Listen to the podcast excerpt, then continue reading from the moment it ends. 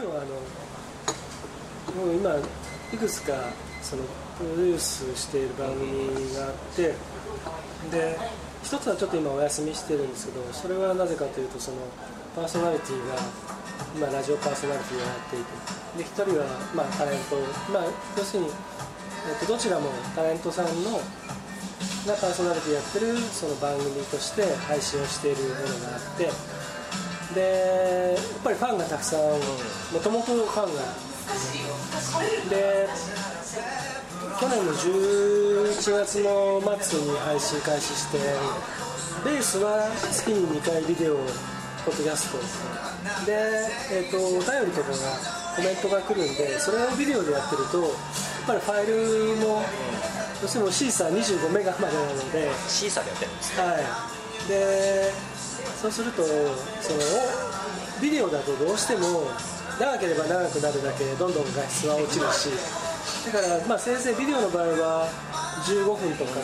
12分とかそのくらいにしてでお便り紹介とかコメント返しとかはあのオーディオラジオ版っていう形でそうすればまあ30分だろうが多少はいいじゃないですか。でやってるんですね。であのー、もういきなり最初からその予告編とかも出しながらやってたんですけど配信開始ボーンってやってやると、まあ、ビデオということもあってあのー、配信した当日から翌日にかけてはアクセスが600とか800とかいくんですよ。だけど、あのー、で僕はまあ言ってもそのなんか思いついた時に配信するぐらいだったりとかあのまあ、そうね配信頻度が高いわけじゃないんですけどあのなんだろうなんていうか長くやっていたおかげでそのこっちの彼女の番組はその瞬発的に600800いって普段は100ぐらい下手すると80僕のやつは何にもしてなくても大体5600で配信するといきなり突然1000とかいっちゃう時があったりするんですね。で今シーサーがあの月間のアクセス数全部出るようになったんですよああ MTC なんですよね。ええであとダウンロードで視聴回数と、まあ、再生回数っていうか。それとともにあの一月分のサマリーが分かるようになったんです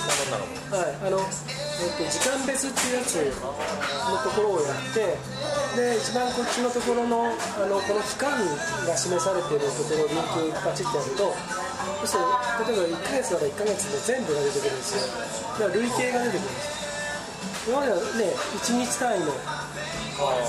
ユニークプレビューとアクセス数の何分の1っていう何分のいくつでそれが日ごとにこう出てたのがトータルで出るんですよ。でそうするともうそのものすごい差がそこに生まれるでやっぱりそれはその登録者数なのか何なのかっていうのはちょっといまいちつかめてないんですけども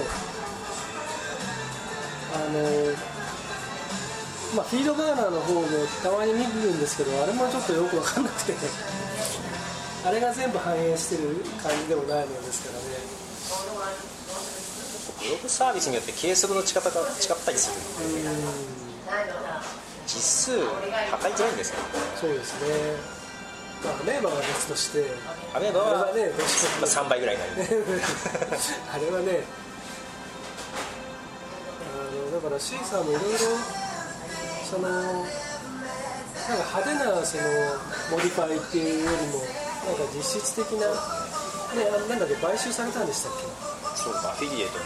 会社なのどうなるか分かんないですけど。そっちの仕組みをなんかするんですかね。ですかねでもそのために多分そういう実績をこう示せるような仕組みに変えていってるのかもしれないですね。そうですねその効果というか成果というか。これはそんな気がします。うん。まあ、使いやすくなればいいんですけど、私今使ってないんですよあそうですアカウントは持ってるんですけど、過去のとかはあるんですけど今使ってなくて。ちょっと前にダウンロード数が分かるようになった FTC 今頃って。その辺もまああるのかな。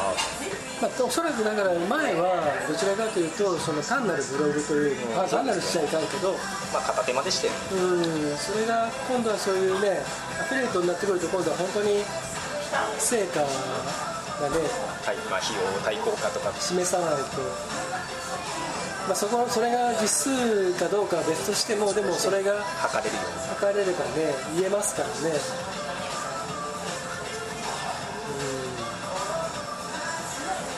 まあ今はだけどポッドキャストやろうと思ったらシーサーぐらいでうん、国内にはそれしかないですね。何も何の知識もなくて何の手間もかけずにやろうとしたらもうそれしかない。ですよはい。だからそれをそのシーサーもだからそのポッドキャスト設定とかいろいろでちゃんとあれを設定を面倒くさがらずにすればその iTunes とねあれしたりとかっていうのはすごくまあ至れり尽くせるような部分はあるなと思うんですけど前よりはだいぶ使いやすくなりましたけどね。前はもっと分かりづらかった。そうですね、まあ、それとあとやっぱ一番面倒くさかったのがあの容量の申請。追加申請。ね あれがなくなったのは。気づいたらなくなってる。2ギガ2ギガだったから、はい。なくなったらブログ作ればいいやと思ったらトータルで2ギガだった。そうなんですよ。アカウント別に作んなきゃいけないんだ。だってあの何か思いついてあそうだ今日。って思って本当5分10分だけでいいからでバーってなんか喋ってよしと思ったら ない、絶対忘れますよ。ねうん。お知らせ一応あるんですけど出てるんですけどそんなのねあんまり見てないし、うん、あれがなくなっただけで。あれはやっぱりね大きな進歩ですし、そもそもだからまあ元を正せばっちゃダメだけどブログも最初は何メガっていうぐらいの容量が突然ポッドキャストで1ギガだったかな2ギガだったか忘れまあ割とねでもねギガっていう数字がえっていう時代でしたからね。メガじゃないのみたいな。であれがそのファイル置き場にされちゃってあそれでそれで絞ったんですうよ、ーん。けどまあ分かりますけどね。サーバー運営者としては。やっうんぱりいろいろ食いますからね。そうですよね。だって負荷もだって相当ダウンロード数が増えれば増えるほど脆弱なものだとダメ集中しちゃうんでその時パンクしちゃうんですよ。ですよ鳴らせばそうでもなく。て、いやそうだろうなとは思いながらいやでもそのポッドキャストでどうのこうのまあいろんなことをねそのやったり言ったりしてますけどでもし正直言うとでも何も知らないんですよ。今更ですけど何も知らない。それ見よう見まねでやってるだけで。仕組みとかそういう仕組みはその一番その僕が PCBC でやってたぐらいのことはもちろん分かりますけどその、まあ、もちろん RSS のあのことも通りって説明はしますけどそれ自分で理解してないしそれを使ってないかっていうことも何をどうすればいいかわからないしでポッドキャストを配信するためのサイトの作り方っていうのも、まあ、一応ねこうやって見れば載ってるんでなんとなくはだけどそれを自分でやってみたこともないしあのなのであのでしかも今の今のウェブツールのことは僕ほとんど知らないんで実は。そりゃそうでしょ。なのであのそうだからねあのそれを使って何かこう仕掛けを作ったりとかっていうのはね実は僕はできないんですよね、うん、なんとなくの漠然としたイメージが作れたりそれをイベント化してったりすることはなんとなくできるんですけど。海外のポッドキャストの人たちはイベントで収益上げてるとこありますからね。結構イベント必須みたいですよトークショーみたいな？人気番組とかもポッドキャスト自体で収益出ないんで、やっぱり公開収録も含めトークショーみたいなのも含めてい。ろんなとこ定期的にやってグッズも販売して収益上げてるアーティスト的な。アーティスト的ですね。えーアーティストが CD 売れないから、アーティストもそういうはいコンサートでやって今会場限定 DVD みたいな、近いもんがあるみたいえだから結構そういうスキルって言ったら変だけど必要になってくるとこかなと思います、ーうん。で実際だからそのあのその PCBC をまあなんだかんだ言って30何回すごいです続けてきたわけなんですけどあれもだからそのやってること自体はまあ実際そのあの、まあ、ビギナー向けだったりっていうこととあとはまあプルストアの要望もあったりしてあのルーティン的な形でやってたんですけどただ後半徐々に徐々にそのあのあの iTunesU あれをフィーチャーしたのと、その iBooks の、えっ、と、あと、えっ、と、iBook オーサーと、この3つを割とこう、フィーチャーしてたんですね。で、うん、だけどまあそのそこでそのあまり専門的な風になっていっちゃうとあの場で例えばセミナールームみたいなところでそうです少人数で本当に興味持った人たちが全員パソコン持ってそのこうディスカッションもしながらやっていくんだったらワークショップとして成り立つんだけど公開でああいう形で1時間の中でやるっていうのはもう当然深いところまで行けないけないですね。かといって毎月だったらまだしも不定期だと前回ここまで行きましたっていうのができないね。続きができないので。でそんな中で今それでもやっていったのは、まあ、自分の興味の部分をまあやると入ってくるのでいろんな情報アップルからも教えてもらえるので。であとそのそれに興味持って参加してくれた先生たちとかまあ教育関係者とか実はたくさん来てくれてであの結構ねあの、えっと、障害者施設の方とかあとその高齢者向けの方とかあのそういった人たちあと,、えっとろう学校の人たちとかがあの実は先生方が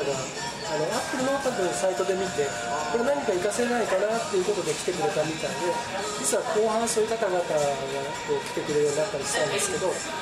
あの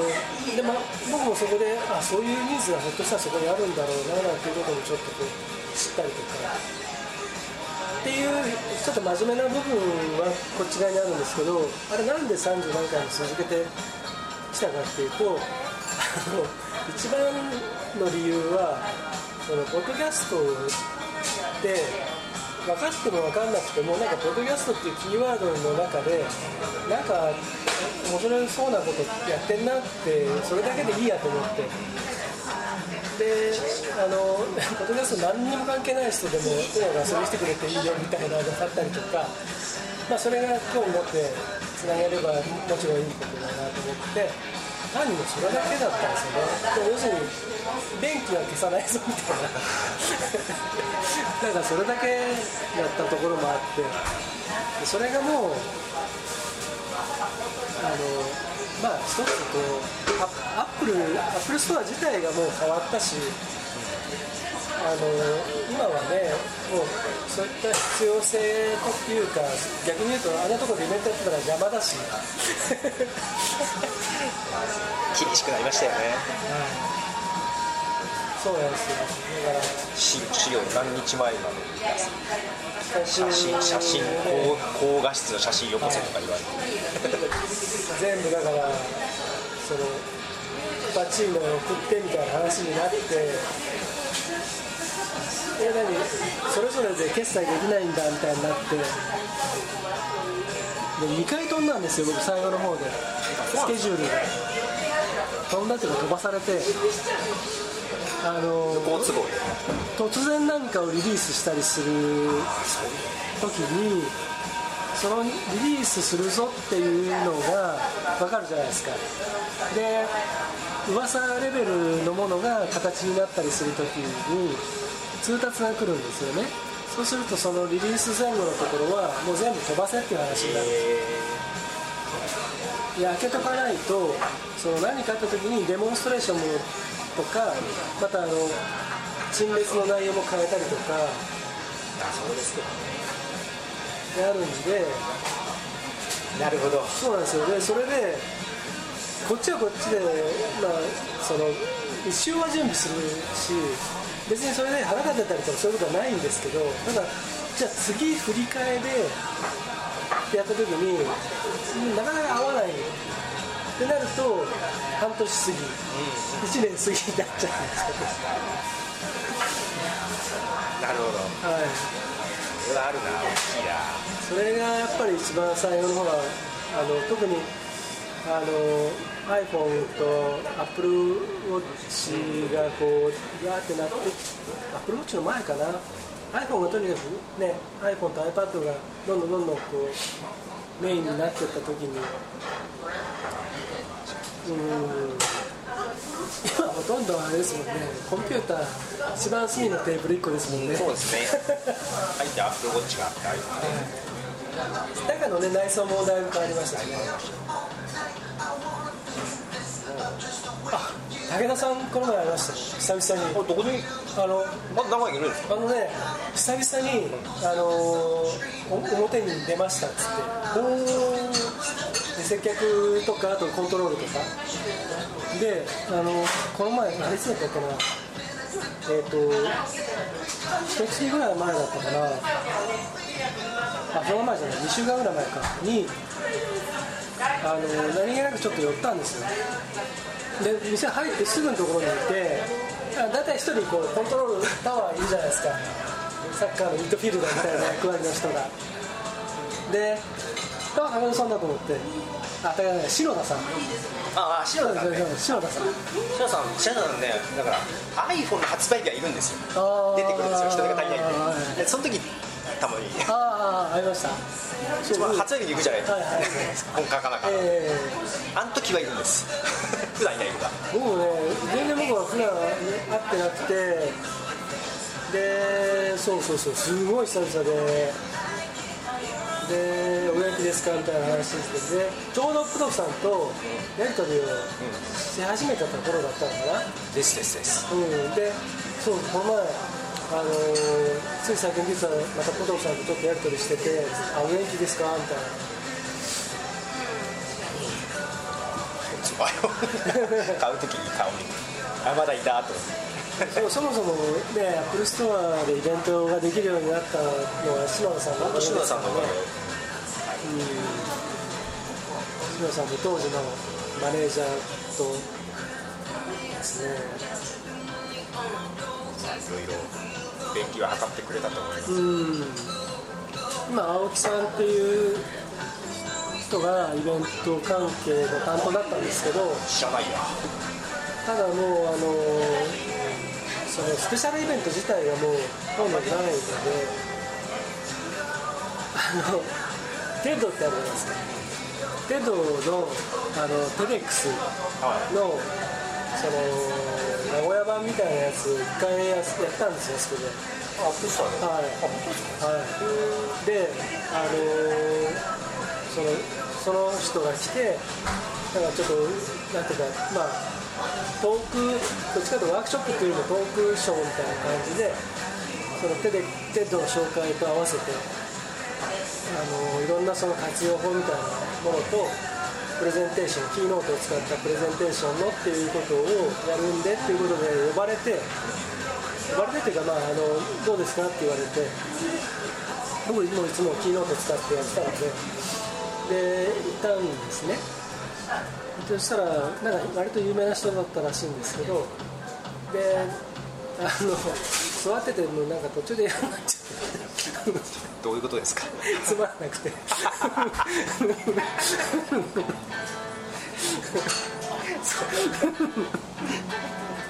なんかすごいすごいそのねすごくちょっとここのこういう言い方はあんまりあれなんですけどよくいわゆる啓発セミナー的なイベントだったりとかビジネスネットワーク的なものとかソーシャル的なそういうセミナーとか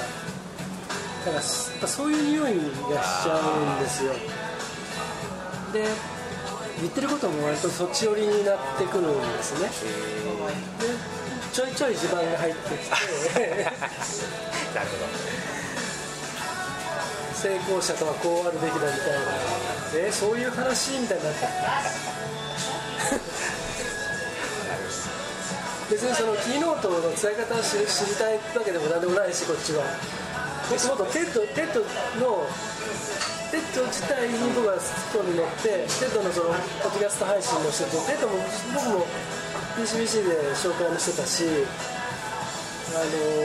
テッドの「4キッズ」ってあるじゃないですか。子供向けのチャンネル。あれすごい面白いしでそれが NHK でね